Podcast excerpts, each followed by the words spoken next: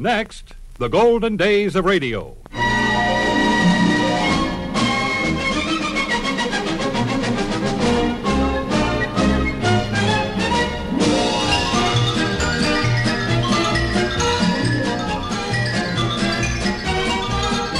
This is Frank Bresee inviting you to join me for the golden days of radio.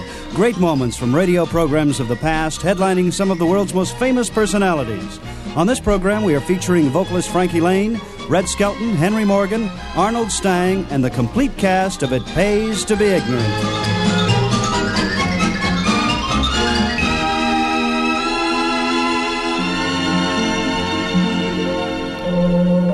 One of the most popular vocalists during the 40s and 50s was Frankie Laine. Here he is performing in 1949 on one of the Chesterfield Supper Club programs. Her by the river St. Marie. We pledged our love until eternity. Now along the pebble pathway to her door. We kissed and then we kissed again and parted on the shore. Angelus rings out across the sea. I saw her kneel and say a prayer for me. When winter's gone, spring is on. I will meet her by the river St. Marie. Hey, I left her by the river St. Marie.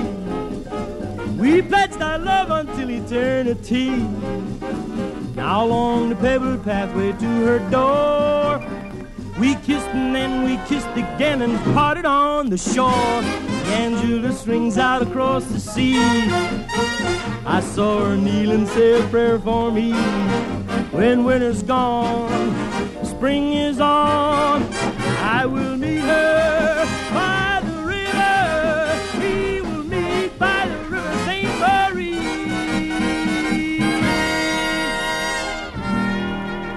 And here's his famous hit, That's My Desire. to spend one night with you our old rendezvous and reminisce with you. That's my desire. to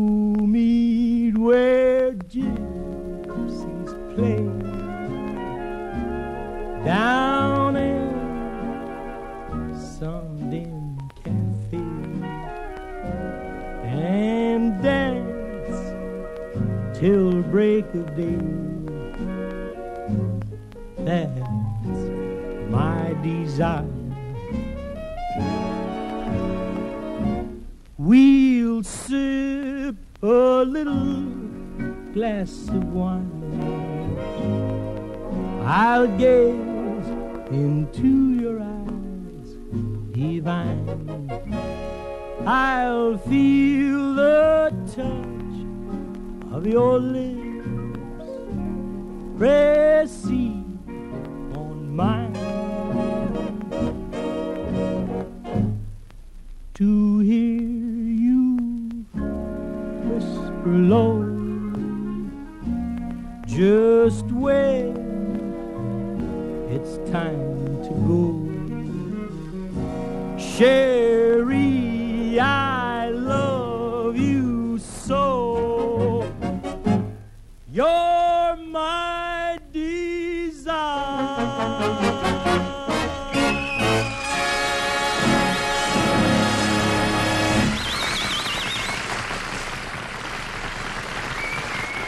Red Skelton's television show has been up among the top 10 for more than two decades.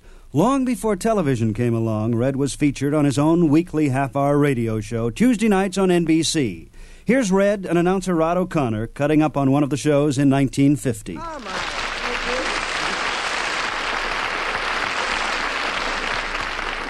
Thank you. and good evening, ladies and gentlemen. Hiya, Rod. Hi, Red. Uh, how do you feel, Rod? Oh, I feel great.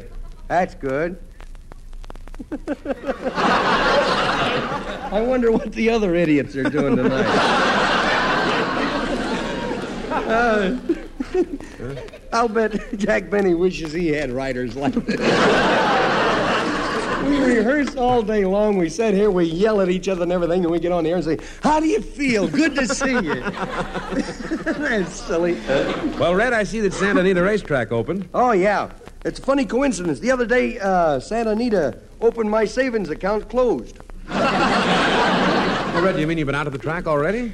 Yeah, you can tell by the shirt I'm not wearing. that sailor has it as a flag.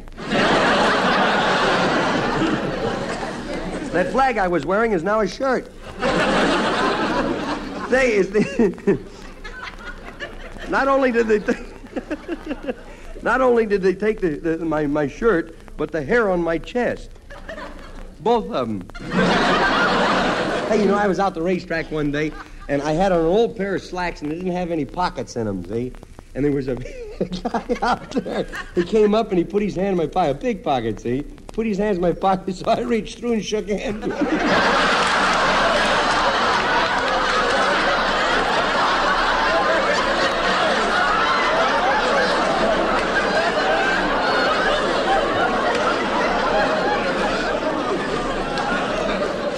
Oh, anyway, I kind of like to go out the racetrack. I, lo- I love to see the horses run. Oh, I do too, And Red. the ones I bet on, too.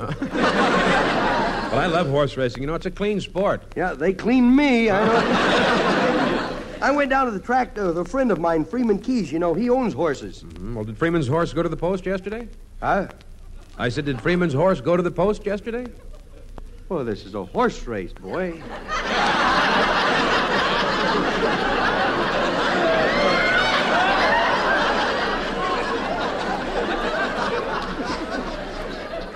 We try it again. Yeah. Did Freeman's horse go to the post yesterday? Yeah, and then right after the race, they burn him at it. His horse would won, but he kept turning around to see if his plow was on straight.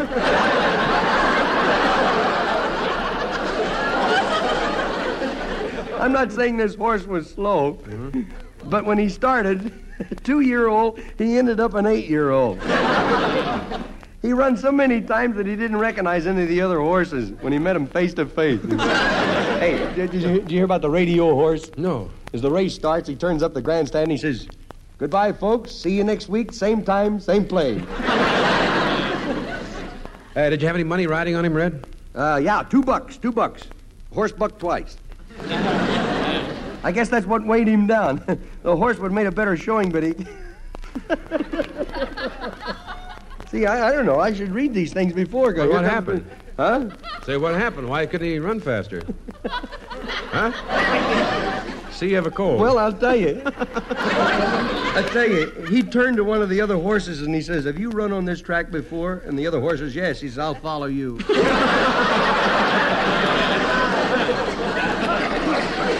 that saves that one. yes, though. it does. A real nag, He huh? started out at two to one. They came in at half past six.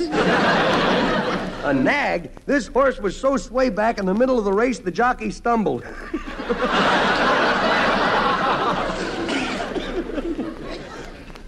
and when the race started, see, they yelled, "They're off!"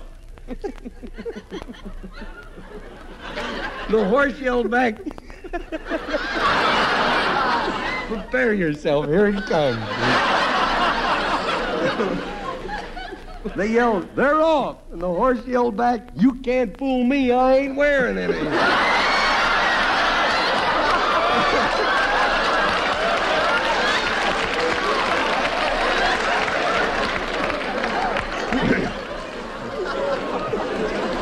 if they're not there, we'll make up something.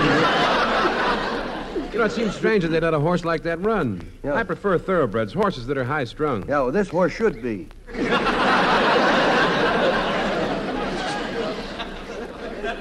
Least he, was a pretty nice horse, though. Oh, he had a lot of spirit, a lot of spirit. The beginning of that race, boy, you should see him rear up on his knees. he was almost human. He started the race from a kneeling position. Mm-hmm. And that crowd at Santa Anita, boy, the money they spend. You realize how much money they spend in racing each year? No. Truman found out how much money they took in at Santa Anita last year, so now he wants to throw out Congress and put in horses.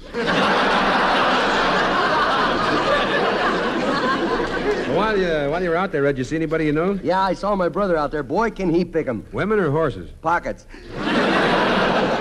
Yeah, my brother's really quite a character. He must have been quite a character. Oh, yeah. He's uh, working on a labor saving device now. A labor saving device? What's Yes. that? A rich old lady.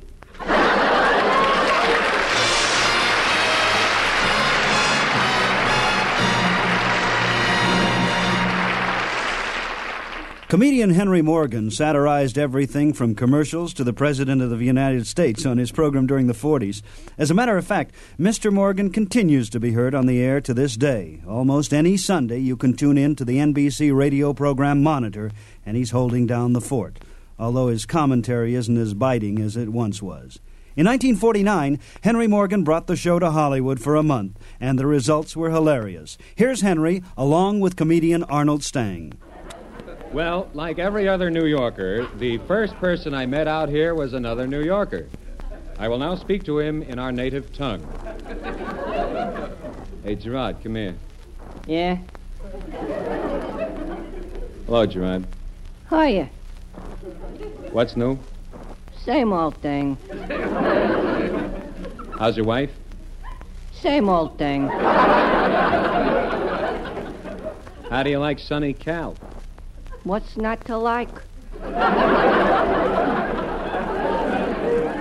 Like it, huh? What's to like? What's not to like about the mountains here? Eh, give me the Catskills. So it's cold in the Catskills. So it's hot here. So? So? So nothing. See any of the sights around here, Gerard?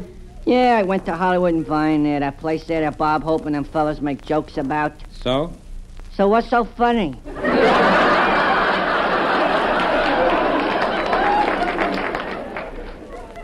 Hey, uh, Gerard, Yeah? how do you like about the Dodgers? Who cares? What kind of flatbush fellow are you? You don't care about the Dodgers? They care a lot about me? Hey, Hank. Yeah? Or maybe if you're a big shot, I should call you Henry. Maybe. So listen, Hank. I gotta write a letter to the wife, see? So I don't know what to write. So? So you're a smart fella, so maybe you could tell me what to write. Well, uh, what have you written so far, Gerard? Are you all of a sudden you talk like a high school graduate? Any, anyways, here's the letter. See, here's the letter. Dear Sadie. Hey, uh, you think I should write dear to my own wife? Why not? Well, it's like writing to a bank or something. Yeah. Well, you can write darling Sadie or honey or sweetheart. Darling Sadie. Honey. Sweetheart. Eh, dear Sadie. well, I have arrived safe and sound from good old NY to good old LY, LA. Imagine going 3,000 miles all the way from one continent to another. Uh, Gerard, Yeah, it's all the same continent. it's all the same to you, but what does Sadie know? Gerard, if I may suggest, instead Yeah. of writing dry facts, why don't you write about things you're both interested in? Things you and your wife always talk about. Yeah? Yeah. Oh. Dear Sadie, how's your varicose veins? Gerard, What's the matter now? Write her about people back home. There must be someone back home you're especially interested in and fond of. I should write Sadie about Hortense? Hey, uh, by the way, Gerard, Yeah. whatever happened between you and Hortense? Eh, we went around together so long we began to agree on everything. So? So we agreed we didn't like each other. so what should I write to Sadie? Listen, kiddo, why don't you just call her long distance? You mean I should phone her up on the telephone? Yeah, Yeah? yeah. Yeah. Oak, Oh, see you around? likewise.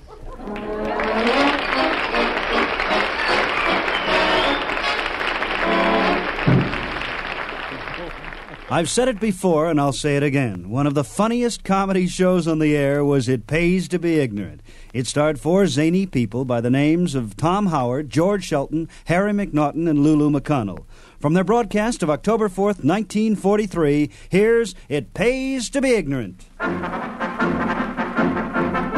What is a reigning beauty? A girl who's all wet. Correct. Pay that man eight dollars. If four frankfurters cost ten cents, what is five hundred frankfurters? A lot of baloney. Correct. Pay that man $9 because. It pays to be ignorant.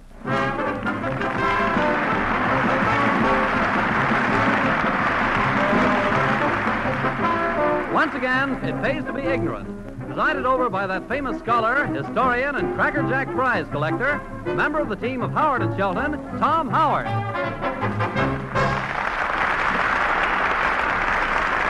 Thank you. Thank you, Bruce Elliott, and good evening, ladies and gentlemen. Well, here we are with that daffy quiz program again, with a board of experts who are such bores they make termites look like amateurs. Because I'm too lazy to work, I have to introduce them to you. First, we have the celebrated author, Mr. Harry McNaughton, who has just written a book entitled How to Kiss a Girl Without Removing Your Cigar or Hot Lips I Have Known. but here, here he is, Mr. Harry McNaughton. I, uh, thank you. Mr. Howard, I have a poem. As I was going to St. Ives, I met a man with seven wives. Each wife, wife had seven cats. Each cat had seven kits. Okay. I wonder what a man wants with so many cats. All right, all right. Imagine having to put all those cats out every night. Yeah, that's quite a job, but let's forget about it. Don't worry about it, Mr. McNaughton. Next, we have a woman who was known in her younger days as the Belle of the Brawl. A woman, a woman so wide, a woman so wide she could only walk down one-way streets. Here she is, Miss Lulu McConnell. You know, Mr. Howard, I never realized until the other day how few people live in California. What makes you think there are so few people living in California? Well, my cousin Gertie's out there, and I just got a letter from her. I see. And she says it's so cold out there, everybody sleeps under two blankets. I You know, you can't get many people under two blankets. No, no. Uh, Miss McConnell, if you ever find a place where they give brain transfusions, be sure and get one. Next, we have a man who is so lazy, he rolls under the dresser every morning and waits for the collar button to find him. A man who only works because he is too nervous to steal. Here he is, Mr. George Shelton. You know, Mr. Howard, I had a tooth pulled out today. See Uh-huh. this one here, right here. All right. Where? Where? That one there, can you see I it? I don't see it. Never of course you can't see it. I had it pulled out. All right. Well, no wonder I can't see it. No. Did you take gas? I should say not. I'm allergic to gas. Makes me dopey. Makes you dopey. You must have taken an overdose when you were a baby, Mr. Shelton. Now we come to the most amusing part of these introductions, the part where I tell you we have music on the program. Then, in the same breath, I call your attention to the Korn Kobblers. Here they are.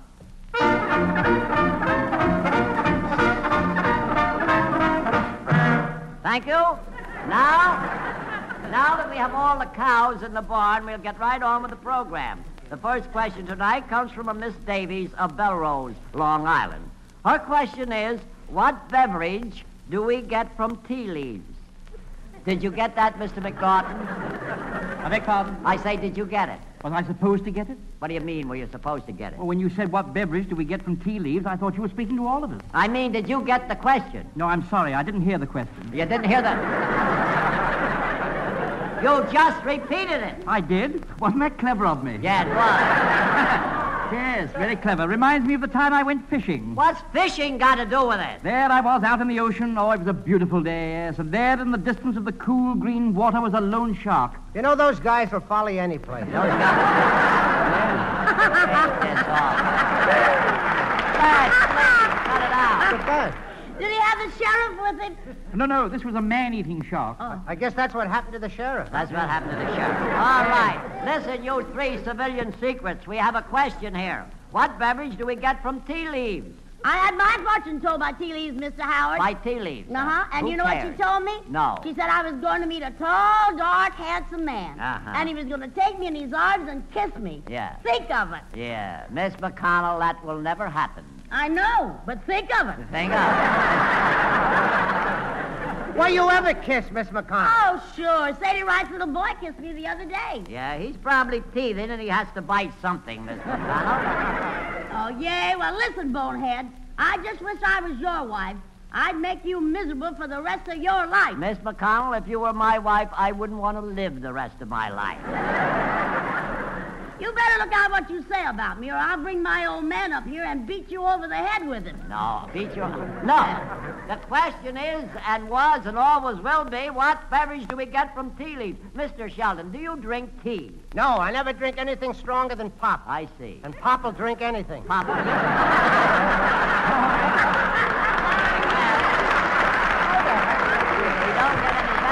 My word. I say, you, you people are making me thirsty. All right, well, drink a glass of milk, Mr. McNaughton. It's good for your blood. Oh, I'm not bloodthirsty. You're not bloodthirsty.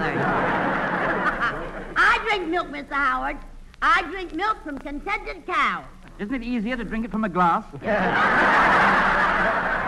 lifting a cow up there. Hey, uh, milk can't be much good when the cows give it away. Look, You know? uh, look, Mr. Elliott. Suppose we send Miss Davies ten dollars and fifty-one cents for a question. With love and kisses from Fields Beer, Mr. Howard? Yes, you can say that also, Mr. Elliott. The question, the answer to it is, we get from tea leaves tea.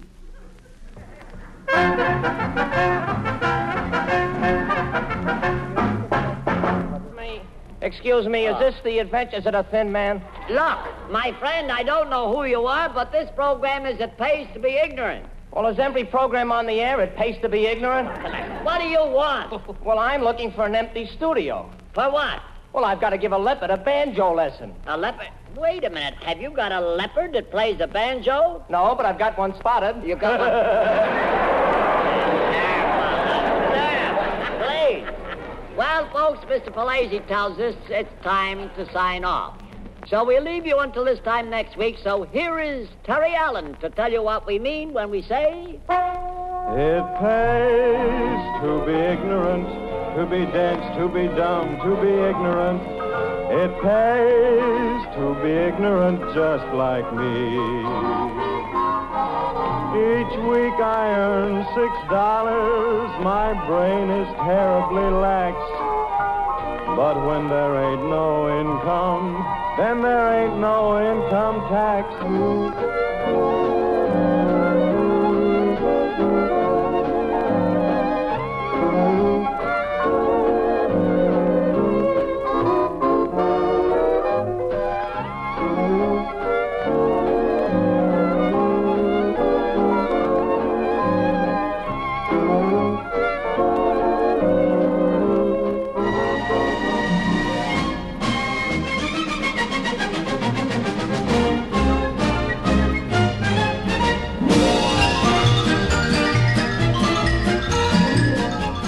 That wraps up this edition of the Golden Days of Radio. I'd like to tell you fellas and gals in the service how you can smarten yourselves up in just a few hours a day. I'm referring to USAFI, of course, the United States Armed Forces Institute.